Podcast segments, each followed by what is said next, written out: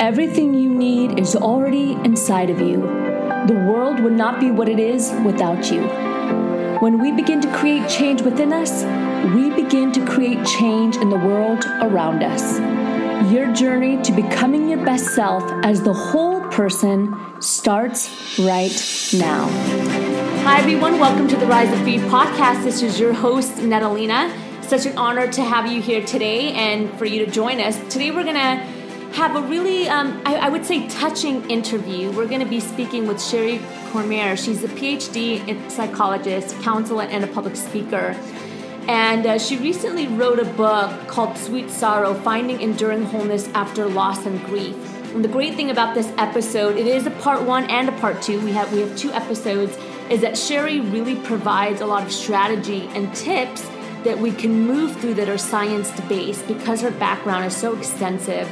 Um, she's formal faculty at the University of Tennessee, West Virginia. She's authored a number of books, and she she really can speak to how we can overcome and I wouldn't even say overcome, but how we can move through and build the healing process after we go through stress, loss, when we lose somebody that is really dear to us. So I really hope you enjoy this episode. Please pass it on to anyone that you believe can benefit from it. Rise up for you and enjoy this episode. Sherry, thank you so much for joining us today here on the Rise Up For You podcast. It's such an honor to have you on the show today it's an honor to be here, and I feel so excited to talk with you. Even though this can be a challenging topic, I think it's so important that we talk about grief and loss and bereavement because loss is such a universal experience for us. Hmm. So tell us a little bit. We always like to ask, you know, um, about our expert, and I always like to hear in your own words. So tell us a little bit about yourself and the great work that you're currently doing. All right. Well, boy, this is, a, I think this is always the toughest question because we've sort of been conditioned not to speak a lot about ourselves. Mm. Um, but I, you know, I wrote a book that came out just this fall called Sweet Sorrow. And I've written, this is a self help book for the general public. Now, I've written textbooks in the psychology field all my life. I'm a psychologist and I'm a certified bereavement trauma specialist. But in the last decade, I've experienced a lot of personal losses. My father and husband died um, a decade ago within three months of one another.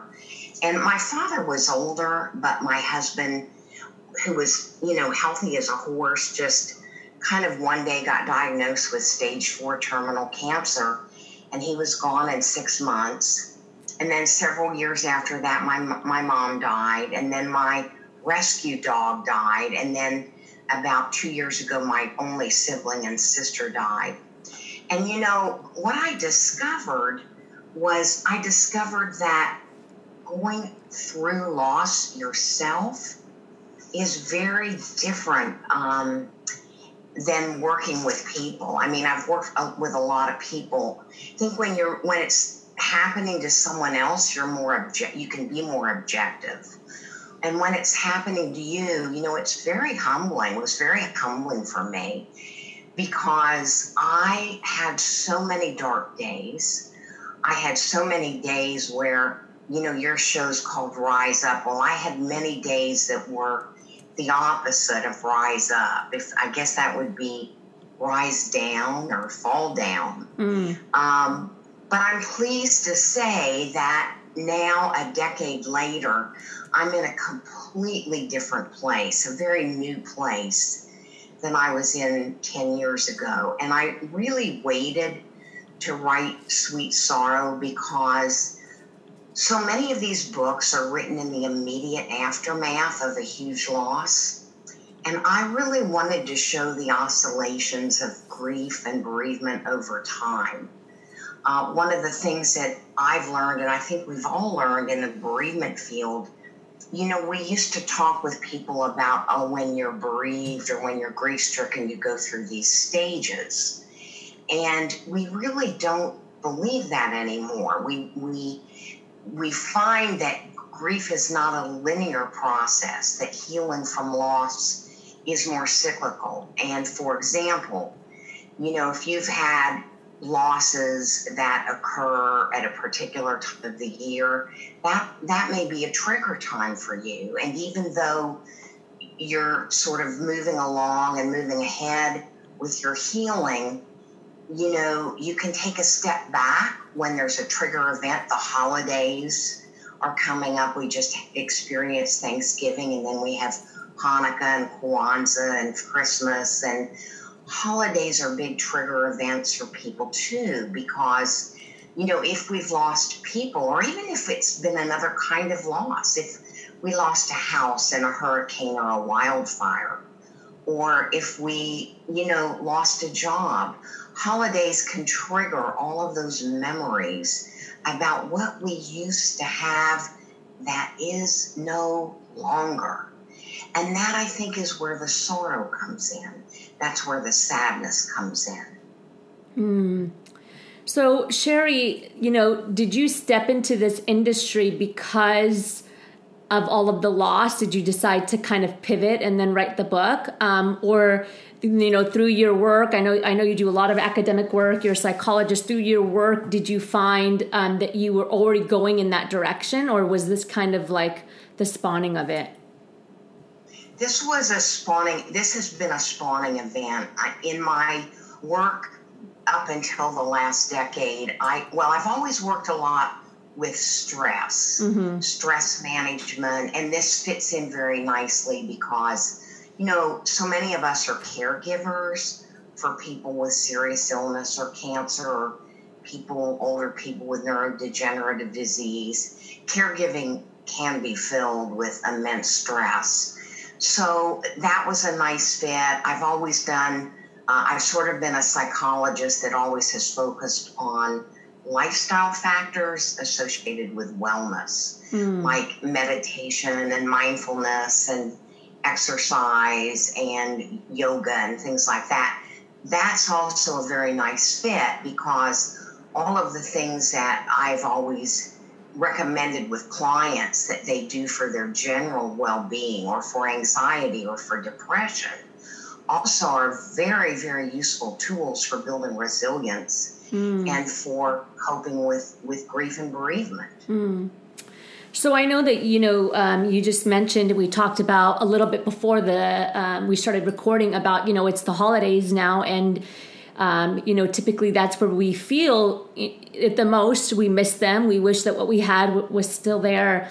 Um, and you, you, know you talk a lot and you, you discuss about why we should never tell a grieving person I, I know how you feel especially in these times when some people uh, may not be able to relate. I'd love to just talk a little bit about more about that and you know the verbiage that we can use around somebody who's grieving um, even if it's 10 years from now or three years from now Yes, and you know, I I love that you asked about this because I think this is hard for us. And and I will admit, even for myself, before I went through all of these personal losses, I sometimes felt at a loss to really know what to say to somebody. Uh, I think many of us feel very awkward around people who are grieving.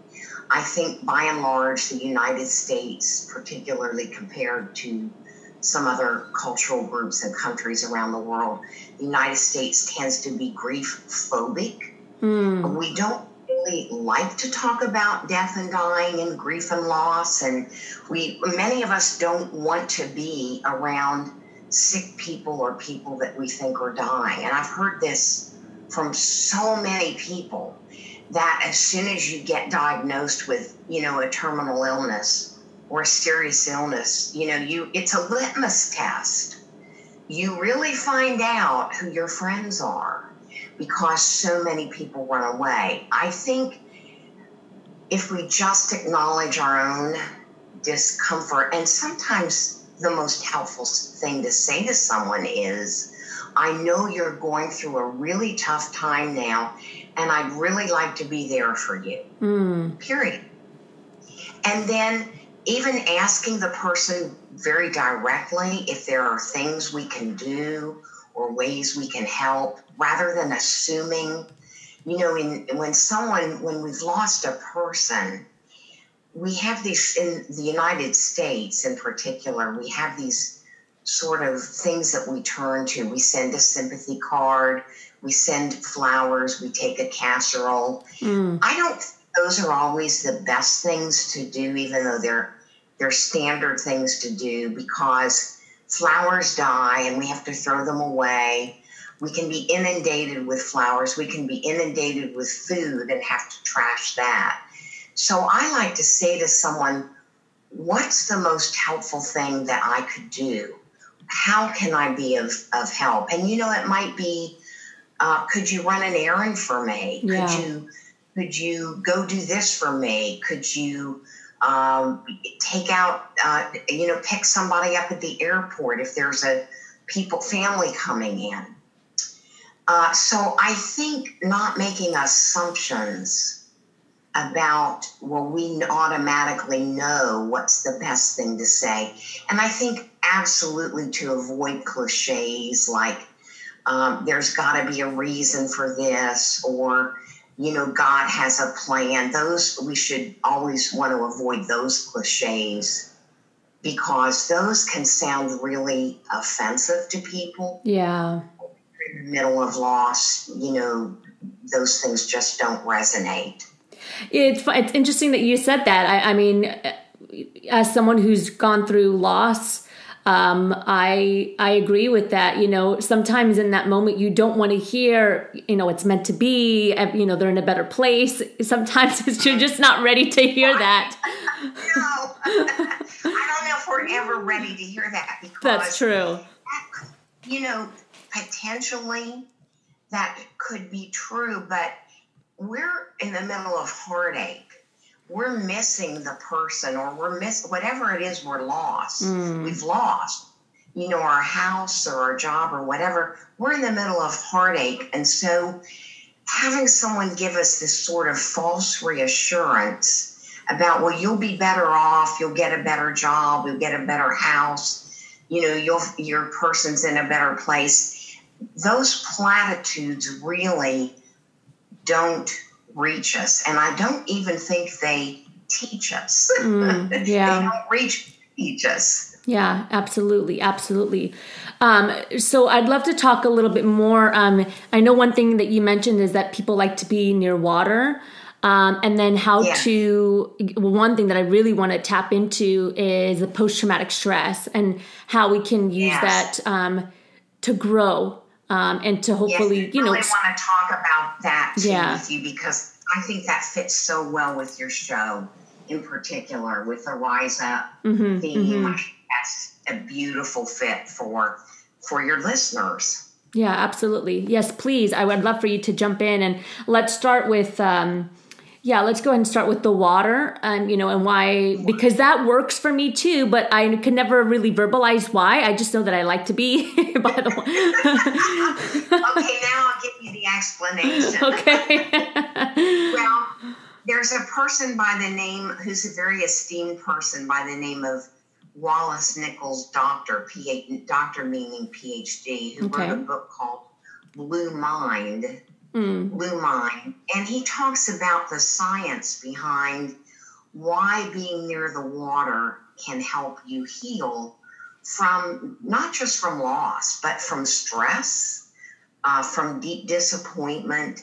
And it's basically because in being in proximity to the water decreases uh, levels of stress hormones in our body. Okay and it increases. And so things like cortisol, which if that gets to a very high level, can be damaging to our cells. Mm. So it decreases cortisol. It increases what we call our feel good hormones like dopamine and serotonin, which are our pleasure hormones. Uh, oxytocin. So it increases all of those feel good hormones. Mm-hmm. So basically, when we're around the water, we usually feel more joy filled, more joyful, more full of joy. We feel happier. Um, maybe metaphysically, if you think about it, water is associated with sort of flow and we need to be able to process grief to flow through us. Right. So maybe there's sort of this metaphysical aspect that the water sort of gives us an encouragement to process the emotion of grief. Um, someone also mentioned, you know, when we think about it, our bodies are composed of 90% water. Mm. And most of us go around chronically in a state of dehydration. So maybe there's something about being near the water where we we're absorbing all of those molecules and somehow that's feeding us at an embodied level as well. And and those are all maybe all the mechanisms by which our stress hormones decrease and our pleasure hormones increase. Mm. See, now that makes sense, you know, because as mentioned, I, I, for me personally, and I can only speak about myself, is when I'm near the water, it is a very calming and, and healing feeling, especially when I'm feeling um, you know, down, a little bit stressed, or you know, reminiscing, you know, in the past with my parents and losing them. So that makes that makes perfect sense. How do you make the shift? You know, in regards to P, uh, post traumatic stress, which is something that many people deal with on a multitude of levels, you know, not only dealing with loss, but just other traumatic situations. How do we trans? Yeah. And, and sometimes it lasts for years and a lifetime, you know, and it's something that is hard to move through for some people. How or what tips or suggestions do you have to make that shift of taking that post traumatic stress into growth? Right. Well, the first thing that I would say is timing is everything. And you just alluded to that because you said, you know, um, some people stay stuck in post traumatic distress or stress for a very long time, maybe forever. So we we don't find we can't push people into growth too early whether it's a trauma, a traumatic event, or a traumatic loss. People need time to establish a sense of equilibrium. Mm. Because, you know, once, some, once a traumatic event or a traumatic uh, loss happens to you, you're, you know, you sort of go into this, you're in shock, you're stunned, you're numb often for a period of time. And so we need to kind of get balanced. We need to get regrounded. We need to find our footing, I guess is the best way to say it. Mm. And then once we've done that, we can think about what does it take um, to shift from distress into growth. Right. And how do we do that? And, you know, there's actually a lot of, in the last 20 years, there's been a lot of research that's been conducted on post traumatic growth with survivors from traumatic loss and survivors of other traumatic events, including veterans who come back from deployment, multiple deployments, and prisoners of wars with PTSD. And we find that one of the things that is really helpful in making that shift is looking for meaning. Because you know what what people are telling us is that well, we wouldn't have asked for this experience. We wouldn't have asked to be uh, a, a prisoner of war. We wouldn't have asked to have lost a spouse. We wouldn't have asked to have had a severe injury that left us paralyzed. But in fact, over time, the experience has opened us up. And it particularly, I think, with loss, traumatic loss, but this can be true with trauma in general. The reason that I think it, it, it, it helps us grow is the trauma the traumatic event is really an event a time for expansion. And it's in that expansion that we find the most potential for growth. Mm. so yeah and so usually what's happened to us it of course is upsetting. You know the events upsetting the loss is upsetting. Um, it's something you know that violates our assumptions. And the growth doesn't really come from the event. You know, the growth doesn't come from being the POW or having a severe uh, paralytic injury or losing a loved one. The growth comes from the meaning that we make, that we gather, that we process, that we conclude from the event rather than the event itself. And one of the things that we find is that there's there's about five things that people consistently report five areas that, that people including myself consistently report that we really notice growth in. And one is we really realize the fragility of life but we develop this enhanced appreciation for life we realize how precious it is. What does that look like? I know that's a hard question, but when you say change the meaning, can you just give us maybe a, a little example of, of how we do that or what that looks like for somebody? Oh yes, how to change the meaning? Yeah, like what like what does that look like? Um, like when you say that and I, I hear what you're saying and I understand it, but I'm not sure I would know how to implement it. Right, okay. So I think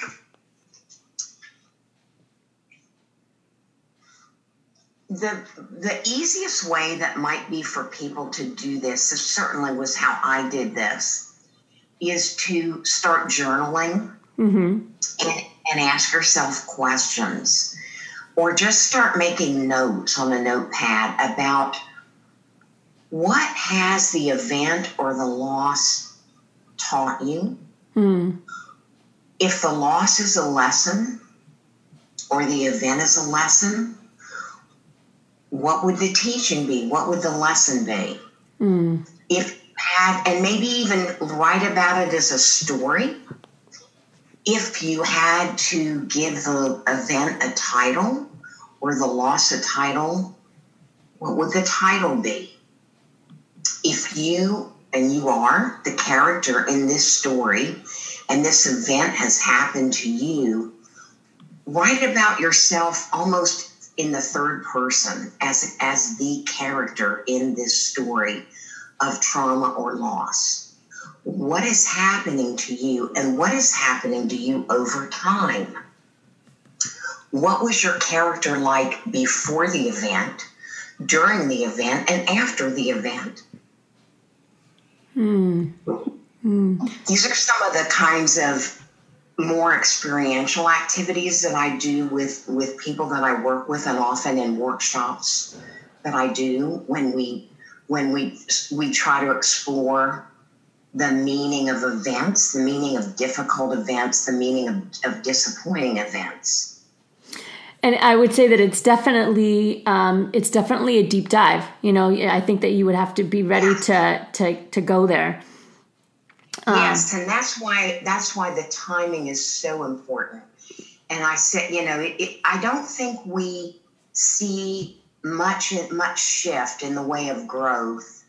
Certainly not in year one, maybe mm. not two, maybe not even three, following a, a difficult traumatic event, because it takes a while to rebalance. Your whole life has been turned upside down. Right. Your identity has completely been shifted. Hmm. So it takes a while to just find your footing and rebalance and you know use tools just to sort of get your equanimity back i think in the early stages of handling disappointments or trauma some of those tools i mentioned earlier are, are really good about just becoming a meditator and becoming mindful and and and practicing any kind of spiritual practice that you can hang on to is great. Um, play is good because you know these are heavy emotions, and so we have to find time for play to balance everything out. Looking for inspiration. Um, I, I love curiosity because I think curiosity and learning are antidotes for sorrow and despair. Uh, I think gratitude is huge. I think even though it's hard to be grateful when we've gone through a very tough time, you know, we still need to remember that we're here. I, I remember a man that I talked with not too long ago who whose wife has been in a nursing home and these these are younger people but she had a has had a very hard neurodegenerative disease and just needed a lot of 24 hour care and you know we talked about how his life wasn't over his life isn't over and so he's deeply regretful about losing his life with her because they've been cherished companions since they were 20 years old. Wow. Now they're 60. But his life is still ongoing. And so being grateful for that and how does he put one foot in front of the other? And just maybe even recognizing that you're going to be stronger, looking at what your own strengths are, what your own intensity of how strong you feel, looking at spirituality in your life, relationships. You know, one of the ways that we grow is we often find that while we lose some friends because they feel uncomfortable around us, we also may make new connections that may become more meaningful because we may find a tribe who better understands our, our new experiences, and that can be a huge gift. Absolutely. Sherry, it's been really such an honor to have you on the show. I would love to do a part two with you because we still have so much to talk about. I want to talk about the five seeds of resilience that you talk about um, and really talk about how we can start moving from the grief into healing, like how we can tell when that's happening. But I'd love to jump into the power section of the interview and ask you what's one book that you've read that's had a massive impact on your life that you would share with us? Well, yes, I, and that was a that's a very hard question for me because I'm a voracious reader and I love about 200 books. The one that came to my mind, which was an old book and an Oprah book, and has been since reissued as an anniversary edition, is Gary Zukav's Seat of the Soul, mm. and that that just has re- resonated with me when it first came out I think it's still so relevant, if not more relevant, to what's happening in our world today on a global level. And I just, I get very excited about that book. Wonderful. And what's one value that you've constantly stuck by throughout your journey that's a non negotiable? Um, compassion and kindness. And here at the here at the Rise Up for You podcast, we always like to ask if you can leave the world with one final message. We call it our golden nugget. What would your golden yes. nugget be? Well, my gold nugget is really related to my value of compassion and kindness, and that is judgment never changes anyone. Mm. That's so true. That's a beautiful golden nugget. Thank you for sharing that. And lastly, here on the Rise Up For You podcast, I always like to ask that question What comes to mind when you hear that phrase, rise up for you? Well, what comes to my mind is resilience because the word resilience means really upward movement, rise up, rebound.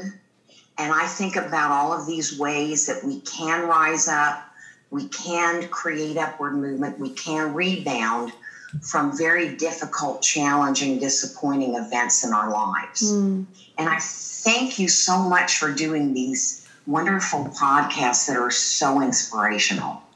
Sherry, thank you so much. Again, we will have you back. We're definitely going to have to do a part two. Um, but tell us how we can connect with you and support you in the meantime. Great. Thank you so much. Well, I'm I have a Facebook page Sherry Cormier, S H E R R Y C O R M I E R, at Sweet Sorrow Book. I'm on Twitter at Sweet Sorrow Book. I'm on LinkedIn. I'm on Instagram. I uh, have a website, sherrycormierauthor.com. And Sweet Sorrow is available on all your online booksellers like Amazon, Barnes and, Mil- Barnes and Noble, and Books a Million. Beautiful. Thank you so much. It's such an honor to have you on the show, and I look forward to the next episode where we'll do part two. I'd love to come back. Thank you for joining us today on the Rise Up For You podcast series. We're here to serve you and inspire you to become your best self so that you can live a life that you are proud of. If you haven't already, head over to our website, riseupforyou.com, and explore through all that we have to offer. Don't forget to subscribe while you're there for exclusive materials sent to you weekly, and also subscribe to this podcast. You can find us on iTunes, SoundCloud, and any other major podcast channel. Join us for our next episode, but until we meet again, rise up for you, be better today than yesterday, and prepare for a greater you tomorrow.